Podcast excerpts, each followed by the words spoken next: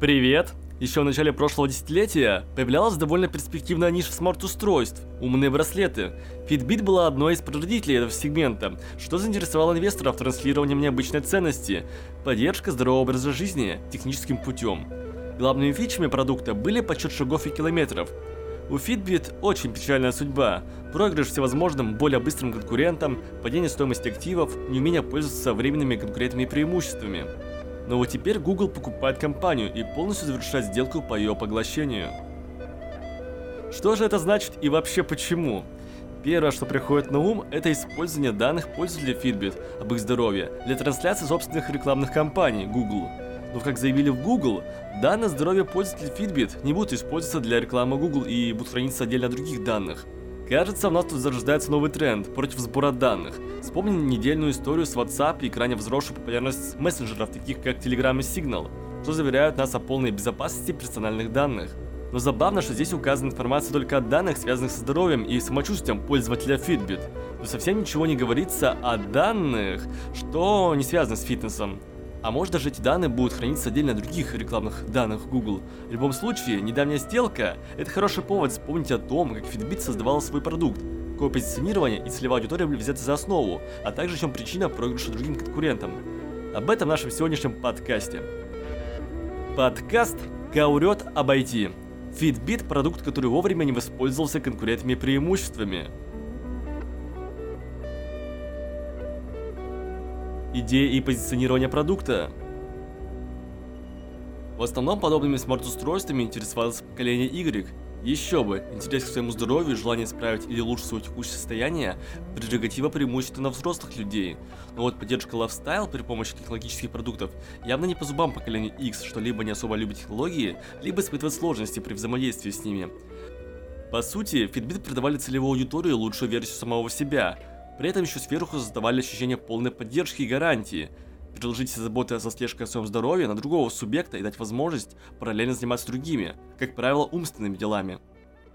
Казалось бы, идеальная ниша для заработка, но почему-то у Fitbit не получилось удержать свое состояние в 10 миллиардов долларов, и вскоре они опустились вплоть до 1 миллиарда. Главная проблема здесь была неумение удержать временное конкурентное преимущество, ведь конкуренты смогли гораздо быстрее адаптироваться и воссоздать ценность подобного продукта. Из косвенных конкурентов можно вспомнить подсчет шагов в мобильных приложениях, а из прямых Apple Watch. В первом случае мы имеем дело с более простой адаптацией, разработкой, отсутствие хардвера, который нужно поставить на производственный поток, снижение издержек. А во втором случае просто-напросто огромное количество ресурсов и бренд, что является для Apple нечестным конкурентным преимуществом. И здесь сразу возникает вопрос, так почему же им не занять на фоне Apple нишу дешевых умных часов?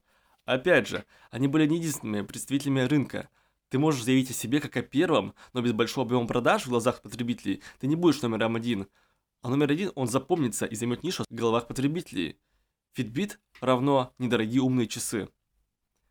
Больше того, уроком для Fitbit было неумение привязать клиента к своему продукту. Без ретеншн, возвращаемости клиента, потребители приходят к другим, более интересным предложениям. Что из себя представляет продукт для потребителя?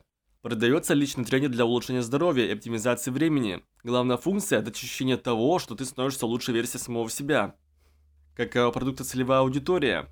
Первое – это средний класс, испытывающий необходимость в оптимизации собственного времени. Второе – поколение Y. X и Z, конечно, тоже, но в значительно меньшей степени. Поколение Y, которое заинтересовано в собственном здоровье, но желающее переложить заботу о нем на профессионала. Третье – люди, подверженные влиянию моды.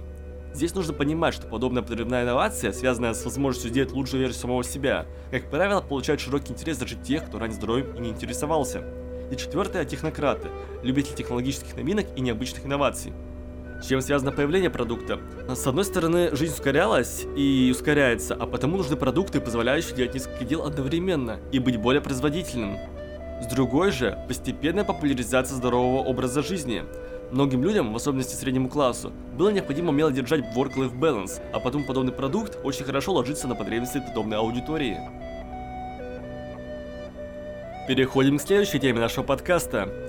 Белорусский сервис знакомств Zodier стал продуктом недели на Product Hunt. Хоть и не похож на Tinder, работает по принципу чат-ботов и доступен в Telegram и ВКонтакте.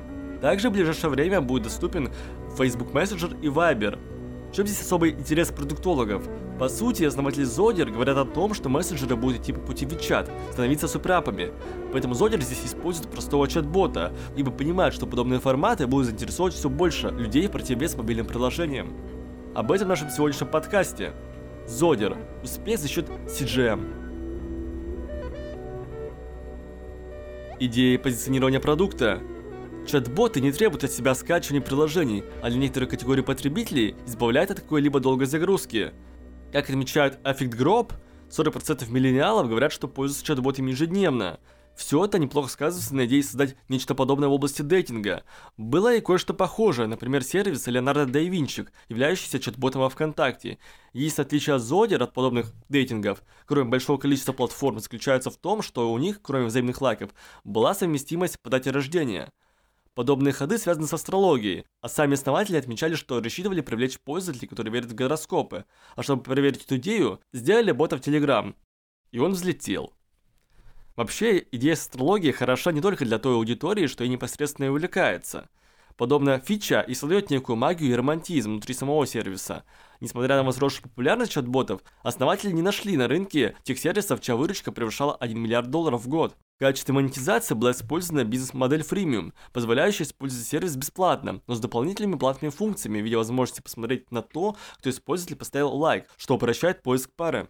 Гипотеза нужности подтвердилась, а поэтому только на запуске продукта Retention, возвращаемость пользователя в приложение, седьмого дня был 20%, но особенным преимуществом был маркетинг, а именно возможность использования более узкой воронки продаж. У большинства дейтинг-приложений реклама представляет собой следующий алгоритм. Контекстная либо таргетированная реклама, которая переводит тебя на лендинг, которая переводит тебя в мобильное приложение, которое приводит тебя к установке. Только потом уже регистрация и использование. У Zodic же просто реклама в Telegram и регистрация и использование. Основные преимущества продукта. Более низкие затраты на рекламу, более высокая конверсия простой CGM без сильных барьеров – более стабильно работать на слабых мобильных устройствах, в отличие от приложений, и хороший нейминг и умение выделиться.